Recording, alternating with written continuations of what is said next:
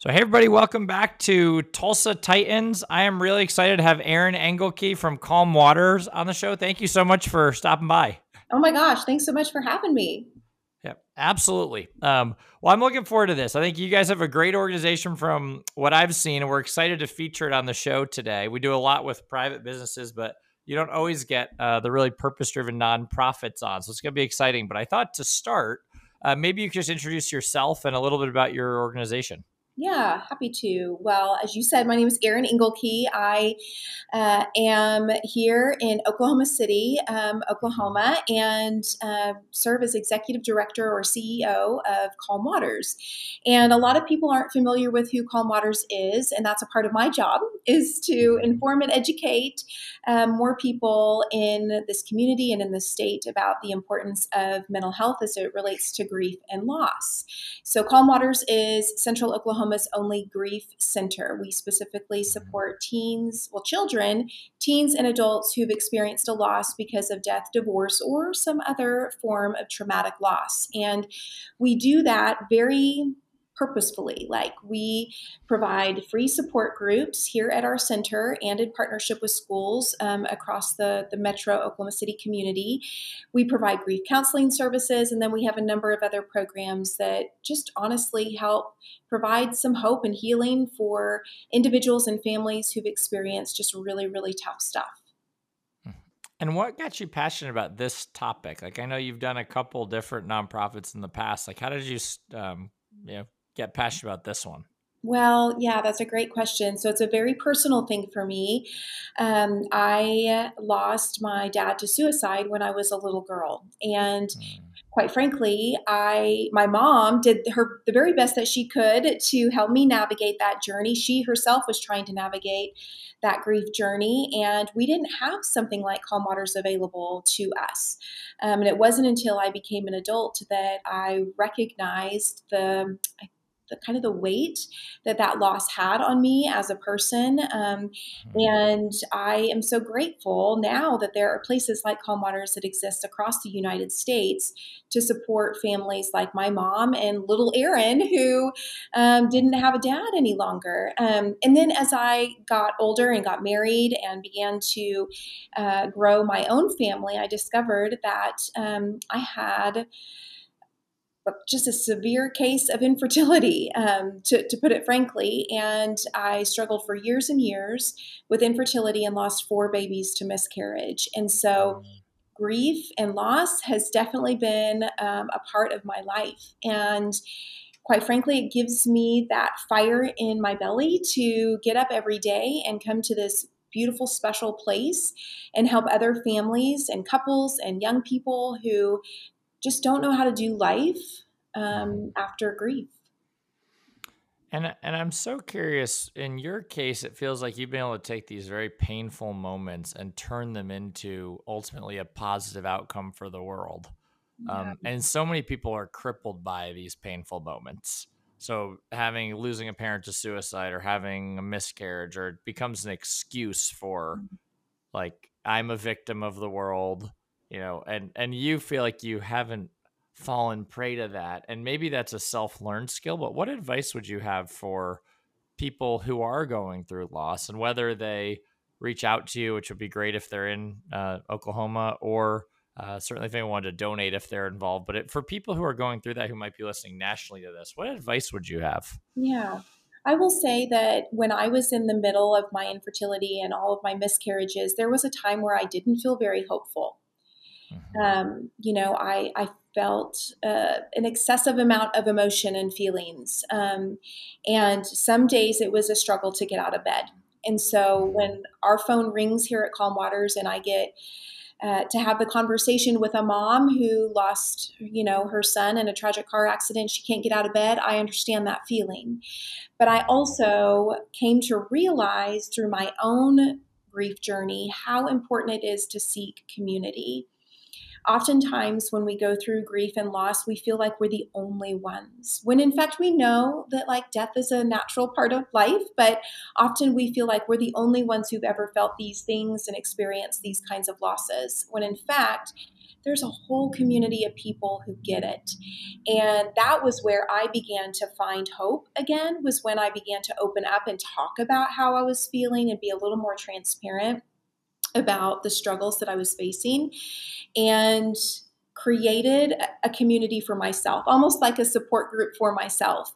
And I think that that is oftentimes where that hope comes in is this recognition that um, while no one can remove your loss from your life, you can heal from it. And quite honestly, you can help others journey through their own um, grief and loss as well. Yeah, and it's so interesting how you explain that because it, it, part of it's just learning to talk about it, like when mm-hmm. and society make making it less of a stigma. Ugh. It's okay to be bothered. It feels like there's a stigma of like depression or anxiety or and it's like losing your father. It's like how could you not have anxiety? Right. Like, but right. it feels like our society just makes it like that's a problem if you raise your hand and say, I actually am not okay. Is that a fair read? That is completely and utterly fair. Mm-hmm. Um, we uh, absolutely see that here. You know, a lot of times people feel like they're weak if they ask for help, um, when in fact, it's actually okay to not be okay, but it's not okay to not seek help um, you know we are we are all imperfect humans with a whole lot of emotions going on in our bodies. And particularly for kids it's often challenging for them to identify what it is that they're feeling. And so it often emerges comes out in like behavior issues. For adults it can emerge. We try to find ways to cope. And oftentimes those coping mechanisms are not healthy. Could be alcoholism it could be overeating it could be any number of things. Um, and you know, I always say that, you know, our our ability to cope is very much spurred on by what's happening in our brains, right? Our mental mm-hmm. health is so critically important. And it's harder for people to grasp the understanding of that because we can't really see what's happening in our brains. Whereas if I were to all of a sudden have a heart issue, I could go to the doctor and the doctor would do some kind of exam on me and determine, oh, Erin, hey, your heart is not in a good shape. We need to give you some medication. We need to get you all this help. Well, my heart is just as vital of an organ as my brain. And so, why are we not focusing time and attention on one of the most important organs in our body. Our brain keeps us moving. You know, mm-hmm. it's what helps us do life. And so we as a society absolutely need to you know eliminate that stigma that says that getting help when you're struggling is actually okay and it should be the norm. And you said something really interesting as well, which is that when you have a, your hand is bleeding, no one's like, "Oh my goodness, get over it." Right. Whereas yeah. when you say like, "Oh, you know, I can't get out of bed," people are like, "Well, toughen up." And it's uh, the biting, you know, pain people would feel emotionally. It's hard. Um, and I, I have a friend that's gone through a lot of PTSD from being in mm-hmm. Afghanistan. And one of the things that he helped me understand is that each of us has a spectrum of pain that we experience. So one of the challenges is that we often say, "Oh, you know, I'm so sorry. I could never imagine dealing with what you've dealt with." And what he said is, it's actually all relative. Yeah. It's like you said, if you have a very extreme outlier, like you had at a young age, or if someone gets divorced, or if someone loses a baby, like those are just as extreme as some of these things like PTSD. Absolutely. To each person, and uh, he explained to me that if you don't talk about it, your body, like you said, just kind of like plows it down in your subconscious. Um, and that's where you see it show up in dreams or in fears or in because your body hasn't processed it. So it's very cool what you guys do. Now, if, if someone wanted to in the local community, so obviously our show really focuses on um, Tulsa, then also Oklahoma City, but Oklahoma City is really where you guys are focused. If someone wanted to get involved in volunteering their time and donating money, like how do you normally uh, have people reach out to you? Yeah, well, a lot of our resources are available on our website, um, it, which is calmwaters.org. We um, have a number of programs, which, quite frankly, some of them are virtual, and we have people who participate from all over the all over the United States, in part because there are a lot of communities that don't have a grief center available to them. So uh, we love that we can be that resource. While we may be, you know, headquartered here in Oklahoma City, that doesn't mean that we don't have the ability to serve you from a virtual standpoint. Um, you know, in, another community. Oh, I also uh, encourage people to give us a call. Sometimes they just need to hear you know the voice of someone on another line who understands what's going on and and to help you know them navigate what they what next steps should look like for them. Um, we do something called consultations for those that may need immediate help meaning we might have a family that calls us and says hey my my husband um, took his life yesterday and i don't know how to tell my kids. Like that is an emergency. That is horrible for any parent to have to communicate that to a child, but we're here to immediately provide a consultation with one of our therapists and help that family navigate that kind of conversation um, with their children. So, first and foremost, visit our website at calmwaters.org, but then give us a call 405 841 4800 um, if you'd like to, you know, actually hear a voice on the other line. Yeah, and and uh, the last thing I want to ask you as well is, do you have exam? You must have a couple examples of like patients or clients that have come through the program, and I thought maybe, and feel free to share a few of them. Um, but maybe you could share a few examples of people who came to you and made that first call and how their mm-hmm. life transformed working with you to just to share that hope of if someone hears this and thinks oh my goodness i just lost a spouse to suicide what do i do yeah. you might have a story of that transformation like your own, which is really incredible of what you went through to what you've turned it into. I have so many favorite stories. You know, it's mm-hmm. one of the beautiful things about being executive director is that I get to connect with a lot of the families that we serve and be able to watch them go from a place of hopelessness to a place of like I can do life again.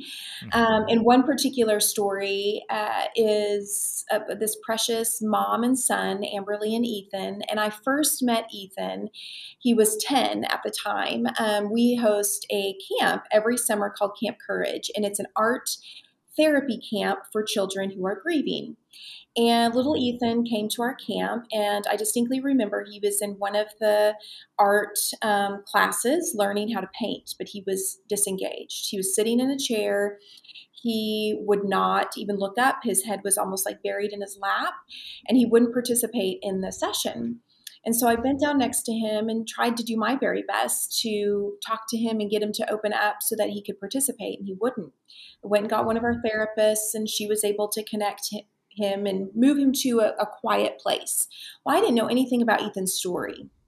Come to find out, um, his dad, similarly, sounds like as your friend, was involved in the Gulf War. And when he returned, he was a sniper in the Gulf War. And when he returned from his duty, he could never overcome just the PTSD and the high anxiety and depression that he faced from that. And on Mother's Day three years ago, he took his life. And um, Ethan's mom, Amberly, found her husband and was wrecked. You know, she's thinking, I, I don't even know how to move forward at this point. I need to take care of myself, but I need to try to take care of my son, and I don't know how to do that. And a friend in the community had recommended that she call Calm Waters. And so she called, and we got her and Ethan enrolled in our support groups, our grief support groups, which meet on Monday evenings. And little Ethan at the time said, I don't want to go there. I don't want to talk about my dad. At the time, he had not told anybody that his dad had even died. And um, Amberly said, Let's give him one time. Let's go one time, Ethan, and let's just see. And if you don't like it, we don't ever have to go back. So here at our center, we have our um, support groups for the children divided out by age. So Ethan was able to be with other kiddos his age. And he came that first night and, you know, expectations were very low. You know, he wasn't so sure he was going to like this. And by the end of that one hour, he bounded down the hallway to his mom and said, I told everyone how dad died and that my daddy is gone. And he said, I want to come back. Wow. And amazing, amazing transformation. And so they continue to attend our support groups for I mean, well over a year. And we give people the mm-hmm. option to, to stay with us as long as they need us. Um, but now that when Ethan comes to our center, he is a bright, vibrant boy whose head is not buried in his lap.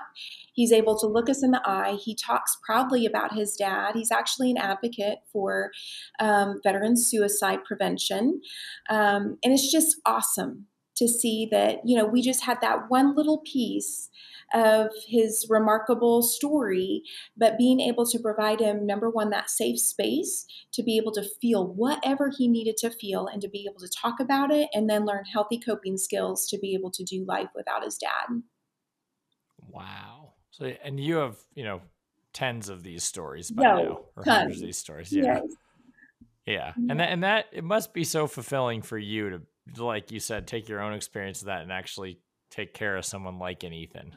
Oh, absolutely. Like I just find that I gravitate towards particularly the kids because I have three children of my own. And so I always kind of look at life through the lens of my role as a mom. And so like connecting with women like Amberly or, you know, other families that we serve, um, it, it just is very meaningful for me and like i said gives me more drive and passion to to do absolutely whatever it takes to serve as many people as possible. And i'm really proud to say that um, even throughout the pandemic which was really difficult on literally everyone, you know, our community, families, all of that.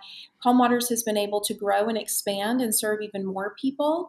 Um, we have really expanded our grief counseling services um, to to the point where we are serving, you know, this year alone about 500 counseling clients, um, which wow. is a tremendous step up from where we were. When I first came to Calm Waters about four years ago, um, the majority of our programming was focused on our free support groups, and we will always offer those. But we were receiving tons of phone calls a week from families who just needed counseling services. Maybe they weren't ready to attend a support group and or they were attending a support group and also needed counseling services. And at the time, we just couldn't meet the need. We were seeing maybe three counseling clients a week. Well, right now, we're seeing over 100 counseling clients a week. And it just goes to show that number one, I think that people are recognizing how much they need help and they're willing to pick up the phone and call, which is awesome. And number two, that I think that stigma is beginning to get chipped away at. You know, people are recognizing that number one, the pandemic was very, very hard. And, um, you know, that in order to be able to do life, you got to get help. And counseling is one of those many, many ways that you can um, get to a place of, of healing. Mm-hmm. Yeah, and it really is amazing your growth because I think it's it speaks volumes to what you're doing. Because it wouldn't be growing if you weren't meeting a need. Um, right. And so many right. nonprofits, it feels like they're meeting a need that other people are already needing pretty well, and you're really meeting one that isn't being met very well, which right. uh, is a yeah is a great testament to you as a leader. Well, thank you very much, Erin, for coming on the show. We're definitely excited to produce the episode, and um, as Erin mentioned, if anyone wants to reach out to her, uh, feel free to look them up. Just calmwaters.org. Um, and I don't know if you want to, Erin, just one more time say the phone number in case someone wants to call. Yeah, happy to. It's 405 841 4800. Oh, perfect. Well, thank you again for coming on. Thanks for having me.